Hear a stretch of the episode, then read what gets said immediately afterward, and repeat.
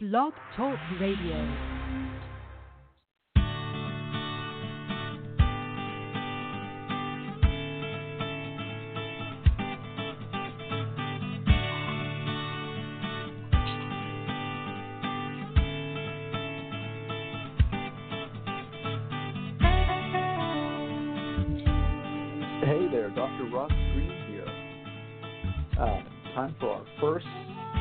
Edition of Parenting Your Challenging Child for 2020. Welcome to 2020. Also welcome to our my co-hosts, Kim Hopkins-Betts, who is our Director of Outreach at Lives in the Balance. Kim, how are you? Doing well, thanks. How are you?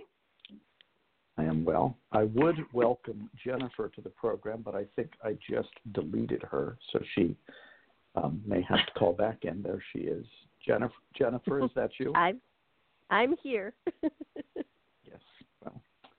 Well, welcome and Happy New Year to both of you. You too. Let me give the call-in numbers, as we always do, 347-994-2981. Press 1 when you call in, and you can talk to us live if you have any tales to tell about the holidays or just dealing with life in general with a child with social, emotional, and behavioral challenges. Anything that either of you would like to start with today? Kim? I'm thinking. I don't think that anything's come to mind, except that I know the holidays were rough for a lot of folks in the B Team. We saw that. Yes. Yeah. No, I don't think I have anything specific. Jennifer? Well, I was asked in the B Team in a conversation that we were having about examining expectations. Someone said, can you guys talk on the radio show about how you know if your expectation is realistic or not? Or is reasonable. So I said, sure, I can bring that up. So let's talk about that, because that's confusing for a lot of people. And it's not so uncomplicated. It's kind of complex. You know, there's a few different reference points for that. I'd be interested in hearing what both of you have to say about that, but you know, one reference point that is commonly used is, what is every other kid of the same age doing? But I tend not to love that. That hasn't worked so well for us. Right. Number one, everybody else's kid is everybody else's kid. But number two, everybody else's kid is different than your kid. And so I'm not exactly sure why we think that what other kids can do is the same thing of what your kid can do. So that's always interesting. Yes. Quite frankly, it feels to me like the only reference point, but this is also where it gets interesting, is what can your kid do?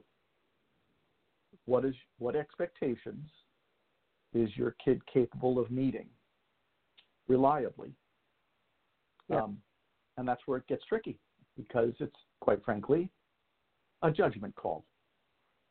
The good news is kids do well if they can. That's the good news. Because if kids do well if they can is our reference point. And the follow-up mantra, which is doing well is preferable, then the conclusion I usually come to is that if this kid could meet this expectation, this kid would be meeting this expectation. If he's not meeting this expectation, something must be getting in his way. Yeah. And that's the line of thinking that I follow, where I think life gets interesting, is where we don't have kids do well if they can lenses on. And we come up with all kinds of explanations for why a kid isn't meeting a particular expectation. I mean, some expectations we would never put on a kid. We don't expect, in most places, a 4-year-old to drive a car. People would say that's ludicrous, but that's right. But the reality is there are some 18-year-olds who maybe aren't ready to drive a car yet either. What is that? The judgment call. How are we? On what basis are we coming to that judgment? Knowing the kid and what we think they're able to do and whether we think they're ready to meet that expectation yet. Just because a state says that at the age of 15 a kid can learn to drive doesn't mean every kid is ready to learn to drive at the age of 15. So it kind of comes down to knowing your kid and knowing what your kid is able to do. I think you're always trying to reach for expectations that are just within your kid's reach. And it's okay to have high standards and it's okay to have high expectations as long as you know what to do when a kid is having difficulty meeting your expectations, but especially what to think. What are you thinking? Kids do all if they can. If he could do well, he would do well. Doing well is preferable.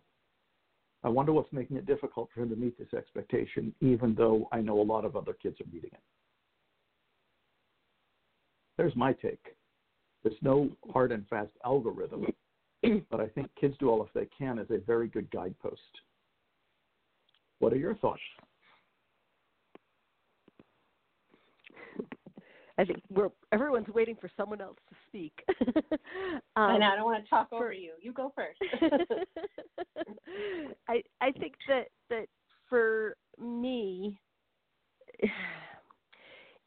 if someone can't meet an expectation, then, you know, is it reasonable? And we talk about is it reasonable, but the truth is that if you can't meet an expectation, then perhaps it's not a reasonable expectation. But further than that, because, you know, people say, but it is a reasonable expectation. It's reasonable for me to expect that trash goes in the trash can. I say, okay, what's your reasoning behind that expectation? What are the concerns that expectation brings up for you if it's not being met? And I think that it all comes down to the idea of knowing if you're going to pursue Plan B with something, with a particular issue, defining your concerns before you start that conversation. Because if your concerns are real, then it's or not real, but if your concerns are reasonable, then your expectation is more likely to be reasonable and it's more likely to be something that you want to pursue Plan B then. If your concerns are more around things like, well, all the other kids his age can do it, or my husband expects that he's going to be able to do it, even though I recognize that he isn't going to be able to do it.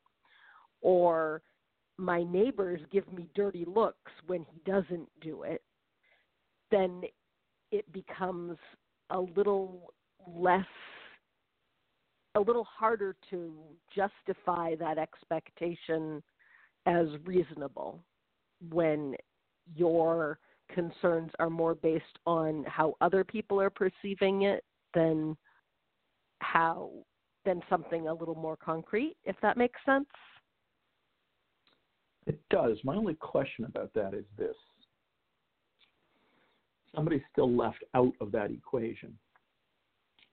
Let's say somebody has reasonable reasons for expecting the trash should be taken out. Mm-hmm. And let's say that they're very reasonable. That still doesn't mean that the kid who they expect to take the trash out can do it reliably. So for me, it still comes down to, and I agree with you, you don't want to have to worry too much about what other people are thinking. That said, if the neighbors are going to be upset that the trash is stinking and being blown all over their yard, I would actually call that a legitimate concern. You don't want to be inconsiderate to the neighbors. Mm-hmm. But I guess my attitude is, yes, there are concerns about that are more valid than others. But it still comes down to this kid who we are expecting to reliably take out the trash. Can he reliably do that? There are kids that I've worked with, there are kids that I know, who aren't going to be reliably taking out the trash. And so to me, that is what it ultimately comes down to in the final analysis. Can this kid meet this expectation reliably? If the answer is no, doesn't matter how valid your concerns are, he ain't doing it. It's not a realistic expectation. But I guess that if you feel like your expectation is reasonable, then you're more likely to pursue Plan B-ing that, saying, hey,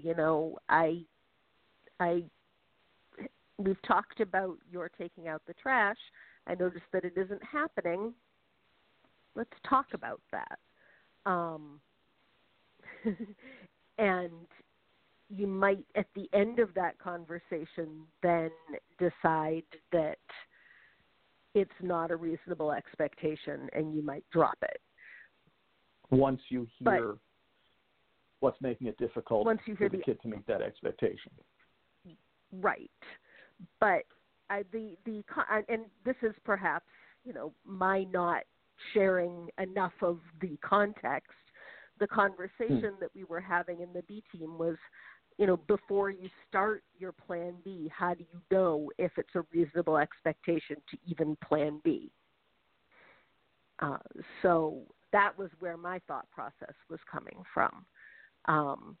Because it might be a reasonable expectation to Plan B, and then you get into that Plan B and discover that it's not really something that you want to tackle right now at all and back off of it. Yes, in the context of Plan B, based on what you hear from the child about what's making it hard for him or her to meet that expectation, it is definitely not uncommon for the caregiver to decide, I'm not even sure I should have this expectation. Given what I'm hearing, I'm not even sure I should have it. That's one potential scenario. The other potential scenario is that even before you go into Plan B, you're saying, given what I know about this kid, given what I know about his capabilities, given what I know about how he's handled such things in the past, this is an expectation I've decided consciously and deliberately not to place upon this kid at this point in his development. Right. I would call that a pre-Plan B decision based on your knowledge of the kid. Yes. I would also add that the judgment call piece that you spoke about, I think boils down to impact as well. How impactful is this unsolved problem in the life of this kid and in the life of our family? And there are worries that drive that expectation, as Jennifer pointed out. So we might need to pursue those worries through Plan B and know on the other side of it, the expectation might be adjusted. One that I talk about a lot, that in my early days of learning this, helped me to really highlight a lot of nuance about the plan would have to do with the expectation you must brush your teeth twice a day. And to me, this is a long time ago, I held on to that pretty fiercely. Like, that is incredibly important. There's a huge impact if it doesn't happen, right? And then, this was back in residential care. The kids weren't doing it, and I'm not going to hold them down and force them to do it. So, but the impact I was worried about, because we have where other people's kids are in our care. That's a very serious thing, and they're going to have health problems if this continues. So we did pursue our worries about, you know, oral hygiene and health problems, and dentists might be doing bigger, scarier things if we're not keeping up here. And then the solutions that we came to based on what the kids' concerns were, which were very valid, right? And it was mostly around sensory stuff with toothpaste and toothbrush feel and all that, were completely different from you must brush your teeth twice a day, but yet took care of our worries about oral hygiene and dentists being expensive and all of that and health stuff. And so through that, our expectation adjusted based on what we learned from the kid, and yet our worries still got met. So anyhow, that's what came to mind for me about this question. So what you're saying is there are kids who you did not think were going to be brushing their teeth twice a day independently in this lifetime, or at least for the foreseeable future, but you still felt that your concerns were important enough related to oral hygiene to do Plan B on the issue because you felt like that was one that you just could not let slide. Yes. Love it. Mm-hmm. I think the independently piece is a big piece, because let's say the expectation is that a kid take out the trash independently. That's separate from the trash has to go out. That's separate from the neighbors are going to get irritated if the trash stinks and gets blown all over their yard. But that's us sitting back and saying, can he really do this independently? Now, that wouldn't stop me from doing Plan B. It's consideration in deciding whether the expectation is truly realistic. But even if he can't do it independently, that doesn't necessarily rule out Plan B as an option. It just means you're going into Plan B with an open mind about what trash taking out could look like. And that's a big piece of this, too. Sometimes adults have this preordained vision of what it's going to look like. And that's what it's got to look like. And then they're not even doing Plan B. And often, and I see this happen a lot, I would say this is one of the biggest mistakes I see adults making with kids, is putting expectations on kids that they actually can't meet. Doesn't mean you can't do Plan B to find out. So once again, there's two timing options here. Decide it right up front. Don't even do Plan B. No point. We're dropping that expectation. Or do Plan B and find out what's getting in the kid's way, and then decide, is this really one that we should be pursuing with this kid right now? Hmm. And wise words. You reminded me, Dr. Green, that after your keynote 3 summits ago, when you've got a better memory than I do. See, your words stick. But when you were talking about Plan B for the world and the skills that we're missing in life. I had a conversation after that with someone because they said, well, that doesn't work in the context of politics or government and I said, well, I work in a government job and I use Plan B in my office a lot. And it prompted a conversation about the difference between compromise and collaboration. And we said at the end of it that in compromise, everybody comes to the table with their solutions and they decide what they're willing to give up, what they absolutely have to have, and how much of that there's wiggle room in, so that everybody sacrifices something and nobody leaves truly happy. But with collaboration, everyone comes to the table with their concerns, not their solutions, with their concerns, and they discuss together how do we meet all of these concerns and find a solution that works for all of us. And if you can do that, you can come away from it with everybody feeling happy. And for someone who has had that lens change and embraced CPS, it's a concept that makes a lot of sense. For someone who hasn't had that lens change yet, it was kind of astonishing. Like, wait, you're right. That makes, oh, well, when you put it that way, it was really interesting to watch. Mm-hmm. Any additional thoughts on this question? We have two emails here that we could respond to, both of which I would like to see if we can get to today. Great. Sure. Are we ready? Yep. Whoops, I just signed out. Hang on one second. What is my deal these days? All right. Here we go. First, I've read The Explosive Child, and I often listen to your radio program or any other interviews I can find on YouTube. I believe in the very human approach of CPS and trying to apply it with my son. My son has been diagnosed with ADHD and ODD, 12-year-old boy, and we have been in therapy, medication changes, IEPs since the age of 5. So far, the CPS approach has been the only one that's been working. It is still challenging, and many people, including my son's father, question my approach. They find I give too much power to my son and no structure. He is the boss. I believe in collaborating and choosing battles. My husband and I have been separated for over 5 years now. We have shared custody. We do not have the same approach in dealing with matters.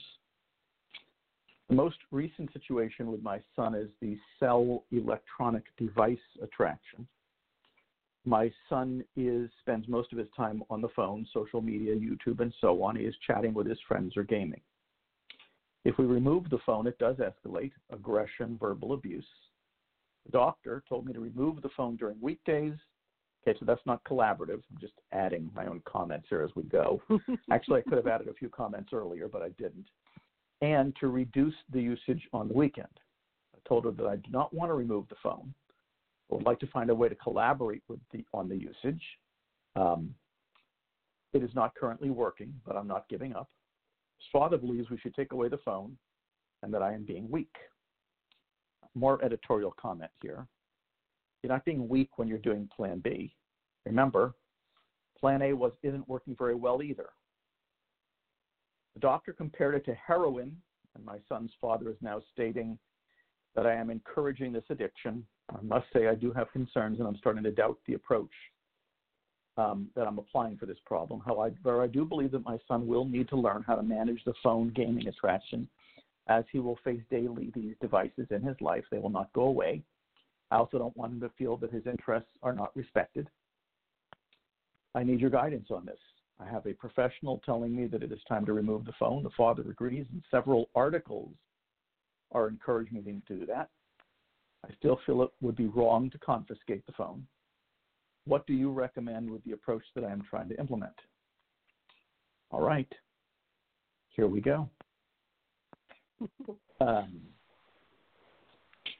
Just a few nitpicky things before we get into the meat of it. CPS does not mean you are giving too much power to your son. CPS does not mean there's no structure. CPS is actually very structured. CPS does not mean that your son is the boss. And I know that that's what this mom is saying, other people are saying about her. None of those things are true. CPS is hard. Solving problems collaboratively and proactively can be messy. Plan A is messy too, so I don't feel real bad about Plan B being a little bit messy. It's kind of pick your messy. If you want to go through the messy that's involved in trying to solve difficult problems together, if you want to go through the messy that is involved when you are being unilateral and your child is losing his mind as a result. Either way, you got messy. Either way, this is a difficult problem to solve. Either way. But this is a very common one that people do Plan B on. What I'm missing, though, I've got the unsolved problem. Actually, I don't even have the precise wording of the unsolved problem because I don't know exactly how much time the caregivers think the kid should be spending on the phone daily. So I'm not positive that we even have a clear expectation here. And, of course, to do Plan B on this, you would need to have a clear expectation that a kid is having difficulty meeting. So the first thing I might do is try to get some sense of, well, what is the expectation? Not phone or no phone, although that's the way it's being set up here. How much time does the mom feel is reasonable for this 12-year-old to spend on his phone daily? And that's your starting point. Got to start with an expectation. Now we can word the unsolved problem. Difficulty limiting your phone use to X minutes or X hours a day. So one possible reason that we're not making headway on this is because we're not starting, and this is a very common issue, the wording of the unsolved problem isn't there yet because we're not yet clear on what our expectations are. What's missing from this email, the part that I'm having trouble with and making it difficult to respond to, is the fact that I don't know what the kids' concerns are. I'm actually not exactly clear what the adults' concerns are, and those are the parameters. If we don't know those two things, then we're never going to come up with a solution that addresses the concerns of both parties. So I'm a little stuck. I'm happy for the mom to write us back and tell us what she's hearing in the empathy step from her son about what's hard for him, about limiting his phone usage to X minutes or X hours a day. Without that, hard for any of us to guide her on what to do next. That is what to do next. What are his concerns? What are her expectations? What are his concerns? What are her concerns?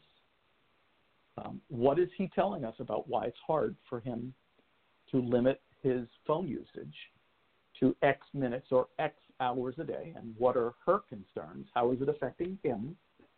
How is it affecting others? What we do know from this email is that she and her now separated husband don't agree, and that she's got a therapist recommending that she do Plan A on this issue. And yeah, you can find people who've written about this issue telling her to do Plan A. I never do Plan A on this issue. There are actually kids out there who wouldn't have a social life if it wasn't for their phone. So this is not sort of a one-size-fits-all issue, but it's one that we've had success on with Plan B. Admittedly, it's a difficult one. But that's the missing information. What's making it hard for him to limit his phone usage? What are her concerns related to how it's affecting him and how it's affecting others related to the fact that he's having difficulty limiting his phone usage? Then we've got the raw material that we need to start thinking of solutions.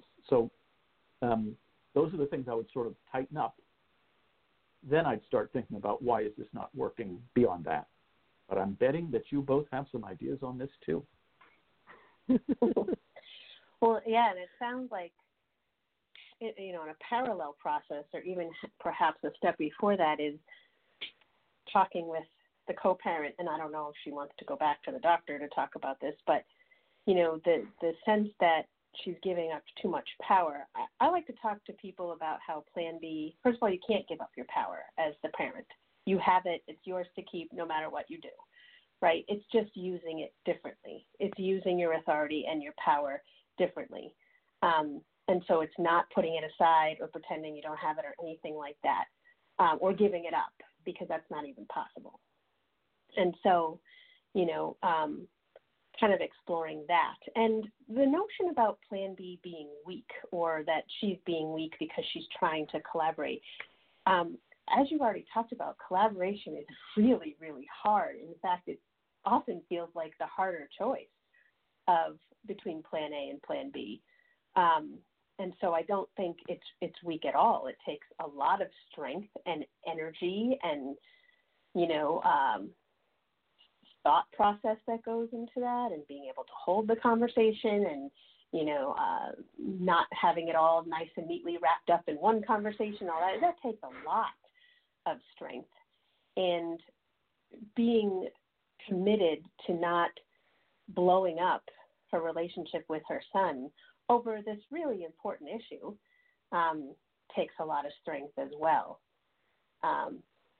So I did just want to mention that. And then the other thing that sort of stuck out to me, and I looked it up real quick, we did a podcast about that word addiction when it's applied to screens back on March 5th of 2019, that you talked about, Dr. Green, the semantics of that word addiction as it's applied to screens. And that it basically just means that this is a really serious unsolved problem and there might be some really serious concerns behind it. But to sort of take some of that sting that word addiction comes with, that might be slowing this parent down in her very hard, very messy, but very important pursuit of, you know, parenting collaboratively. So those were some of my thoughts. Excellent. You know, when I was a kid, I was a voracious reader. I didn't have electronics the way that they exist now, but my mom signed me up for sports club when I was in about fourth grade. And after the second week of sports club, the woman who was running it walked me back to the car and handed my mother a check for a prorated balance of the cost of sports club, and said, "Save your money. Jennifer can't do this." And my mother said, "What do you mean she can't do this?" And she said, "It's just not where she wants to be." I brought my book with me, and in between my turn in whatever sport it was we were playing, I was reading on the sidelines. And they had to remind me to put my book down every time it was my turn. That's great. So that was my last sports club day. And I laugh when people talk about addiction and electronics, because I think of me being so intent on getting to the next chapter in my book that I was bringing it with me everywhere I went and completely distracted and reading. And now most parents these days would be thrilled if their child was taking a book with them everywhere, and instead is complaining about their looking at their phones all the time. So addiction it's one of those things where when I hear it applied like this, I know that there are some people who really truly do have a problem that goes to that level. But I think that it's used so widely that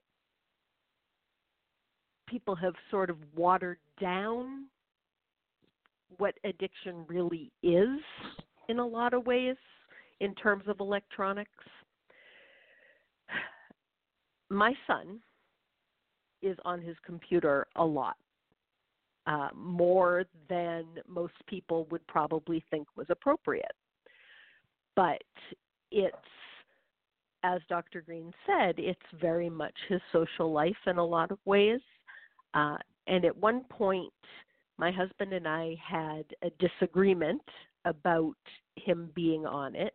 And I believe that the words, "you're coddling him," might have been part of that conversation. But I went and I talked with my son and I said to him, why do you want to spend so much time on here? What is it about being on the computer that draws you in?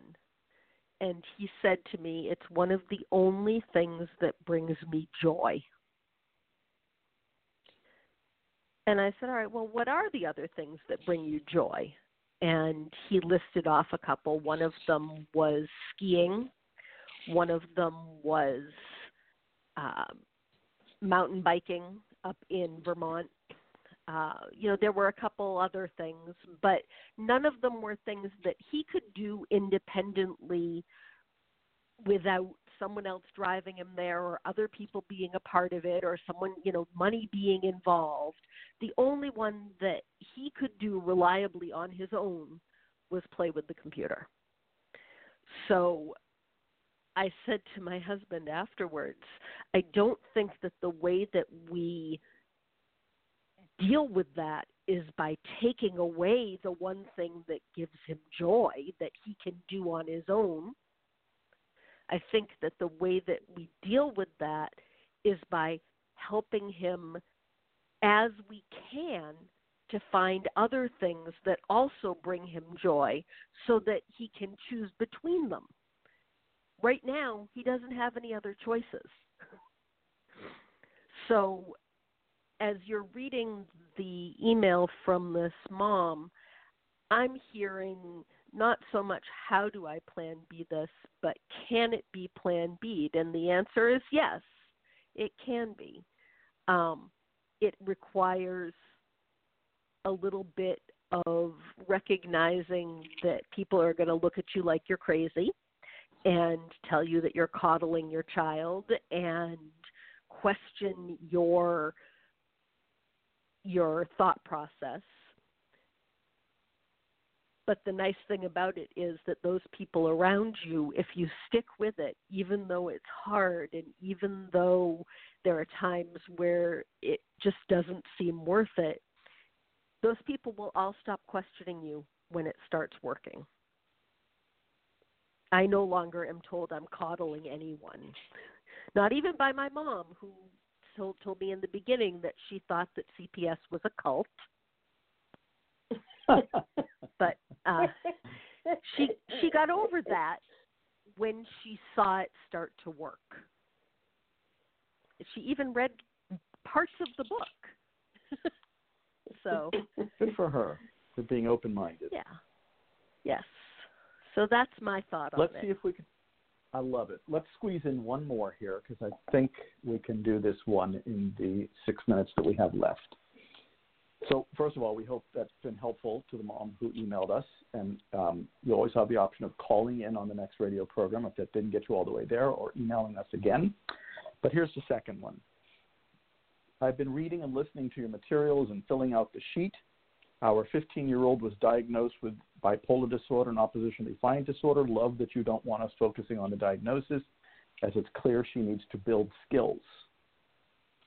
The one lagging skill that creates the most trouble for her is difficulty considering the likely outcomes or consequences of actions. When I list the examples, and I think the mom here means unsolved problems, I notice that all the items are things her dad and I told her not to do. She doesn't do these things at school. All of them resulted in negative consequences for her, natural and through us. Here are some of the examples. Buying piercing kits and piercing each ear 10 times. Infections. Getting people to get her, here we go again, secondary phones. Using birth control pills to not have a period, resulting in a month of bleeding. Organizing a party with drugs and alcohol. Buying a tattoo kit, giving herself and her boyfriend tattoos. Now the mom is asking, and here's the big question, am I incorrect in the lagging skill? Is it more difficulty expressing needs in words that she acts out like this? And then the email ends with thanks. All right. Here's the answer. Doesn't matter which lagging skill it is. And while you are enhancing skills, when you engage kids in solving problems collaboratively and proactively, the lagging skill is not your primary focus. The expectations your daughter is having difficulty meeting, unsolved problems, are your primary focus. So it's actually possible that both of those lagging skills are contributing to the expectations your daughter is having difficulty meeting. And what that does is it helps you get the right lenses on. What I've been saying a lot lately is lagging skills are for lenses. Lagging skills help us stop saying things like attention-seeking, manipulative, coercive, unmotivated, limit testing, blah, blah, blah. That's what lagging skills do for us. They help us see a kid through more humane, more accurate, more productive lenses. The problem is that when many people are checking off lagging skills, they are thinking that that skill that they just checked off needs to be taught explicitly. Doesn't. Lagging skills are for lenses. What you're working on when you're doing this model is solving problems. Sounds like your daughter has many unsolved problems. A lot of these are things you don't want her to be doing. So I'm not exactly positive how I would word many of the unsolved problems that, Mom, you gave us in these examples. But don't worry so much about the lagging skill. What you need is a list of the expectations your daughter is having difficulty meeting. So, for example, I just did think of one. What Mom wrote here is buying a hamster without permission and hiding it from us and her boyfriend's parents. The unsolved problem would be difficulty asking permission before buying a hamster. That's the problem you're trying to solve with your daughter. Now, given all of these examples that you've written in, your daughter is doing many things covertly without your permission, Mom. You're catching her a lot. We've got abruptly stopping her Prozac. I skipped that one. Difficulty taking Prozac would be the unsolved problem. What we need to do is gather information from your daughter so we can find out what's hard for her about asking permission before buying a hamster, about taking her Prozac. Then, Mom, this is step number 2. You're going to put your concerns on the table. And then step number 3, you and your daughter are going to come up with solutions that work for both of you so that she doesn't have to keep doing stuff behind your back. Kim and Jennifer, we have a minute left for you both to comment if you wish. Either of you want to weigh in? I think all I would say, because you covered everything I was thinking about, was that we talk a lot about how Plan A does not breed honesty. And it sounds like that they've lived this and are experiencing it. And the good news is that Plan B does breed honesty, but it might be a little bit of an uphill battle if a lot of Plan A has been done. And so maybe some acknowledgement that we've done Plan A about this in the past and we realize that it's not working and maybe making it worse and we're trying to do something different with you. That might go a long way. So that was just my only addition. Jennifer, and the only 30 seconds of wisdom. The only other thing that I would add is that's a long list. Don't try to tackle everything at once because you won't get anywhere. Pick one. Ask yourself, what's the hill I want to die on, and go with that. Well, I don't love the metaphor, but hopefully nobody's dying while they're doing Plan B. But I do think I get the point. I also know that we are out of time. Thank you both, as always, for being part of the program today and for your wisdom. Let's do this again next month, shall we? Sounds good. Great.